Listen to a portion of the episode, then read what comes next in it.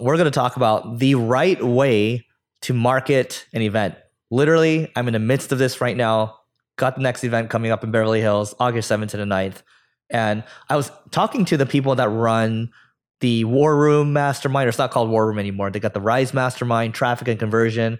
Um, that who's- Deanna and team. Is she's is she's running your next event? yeah, her, event? her squad's running the next event. Ah, cool. Yeah. So do you want? I guess I can just go into kind of what yeah, they've been I'm telling curious. me. seeing- I'm, I'm curious on how you're marketing it because I've seen a big shift in your events. The first few weren't bad. The last one I was at, it's continually gotten better, but the last one I, I was at was really amazing. And I don't know if you remember, I wasn't necessarily hating, but you're just like, hey, we're gonna do three events a year. You're gonna come to them, and I'm like, yeah, I don't know how many of these I'm gonna come to. But after the last one, and even the one before, I was like, oh, they're getting really good. But the last one for sure, I was like, hey, dude, when are you gonna do the next event? I- I'm at the point where I'm actually looking forward to the events you're hosting. I appreciate that. Well, by the way, I the three now I'm just going to do like one a year. I think moving forward, and that's it. It's a lot of work for these events. I'll say that. Like anybody that does events for a living, my God, hats off. You to should just do it in LA. It's more convenient. yeah, I'm just gonna do it. Here. I'm just gonna keep doing it here, you know, in this area. So anyway, um, what they told me. So this is really coming from Deanna's team, Evolve Events. So I'm working with Ryan, her son, and also Heather, which is on her team. And they said what works really well is intuitively. I'm like, oh, duh. They run a lot of ads.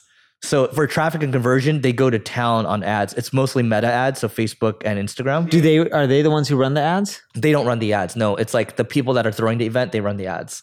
So for us right now, what we're doing is literally we just turned on ads yesterday, but we're not going to run them for too long because we capped the event. But we are doing 75% on Meta and 25% on LinkedIn. And LinkedIn has event ads too. So Which ones are doing better? The LinkedIn ads? too early or- to say right now. But w- what is the early tracking showing when it comes to visitors and leads?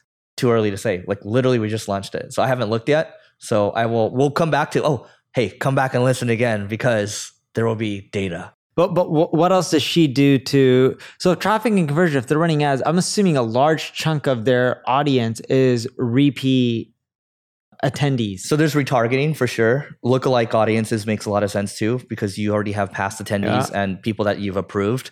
And what what also makes a lot of sense is email too. So we already have a list of people that have been there before, and so we send an email of like, oh, he- these people are actually going to speak. These are the people that you can look forward to meeting. Here are the activities. Are you going to sneeze?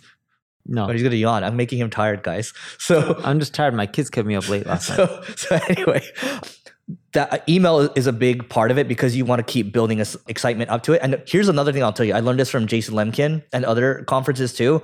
If you want to move ticket sales, the thing that moves it is email plus price going up. Price increases. I used to have an event called Twist Up back in the day. Didn't What? do well. When did you have an event? Yeah, we bought an event company for like a hundred and something thousand dollars. Yeah, what happened to that? didn't work out, mistake, lost some money. And the easiest way we got sales was emails, letting people know every time we had a really amazing speaker, sending an email blast saying, like, so and so speaker's coming, this is what we're going to talk about, click here to register. And also constantly telling people the price is going to go up on this day, make sure you register, get your ticket before the price goes up. Those two things help generate a lot of revenue. Yep. Yeah, it's about marketing the marketable moments because oftentimes if you're doing the event, like for example, we're gonna have an activity, there's gonna be a dinner, and there's gonna be different people Yeah. coming. And for my events, to Neil's point, it's not so much about the speakers as it is about the attendees. I just want to make sure it's the highest caliber attendees. So there's great business people, media people, marketing people there, but also a lot of I love talking about YPO and EO. There's a lot of people in these groups because they've been indoctrinated a certain way. And when we had dinner last time, Neil met a couple of these people, and yeah, that's why he liked it. It wasn't even about the events or it wasn't even about like the weather. It's not even about the food. It's not even about the speakers. It's just about the people at the end of the day. So I'm trying to think if there's anything else to add there. Those are the high I level. think those are the main ways to market an event. I, people talk about a lot of different strategies, but these are the main ways. SMS too. SMS Goes too. email. But I, I, I would say most of the strategies that people use to market an event, like organic social posts or SEO, they're just not effective strategies for something that's happening at a specific date and then it ends. Yeah. Basically, you have to create the fanfare leading up to it. And oh, here's one more helpful thing I'll share before uh, taking off. So, what they told me was like, look, in kind of recent years, re- really the last year or so, the way it works now is people won't register ahead of time. It's really the last 30 days that it's a blitz and everyone starts to come in the last 30 days. And even the last seven days That like, sucks. yeah, yeah, yeah, yeah. Like everyone's like getting excited about it. I'm making Neil tired, guys. So we're going to leave this episode five stars though. Make sure you give us a review, rating and review, Five five star reviews. Really appreciate it. Thank you guys very much.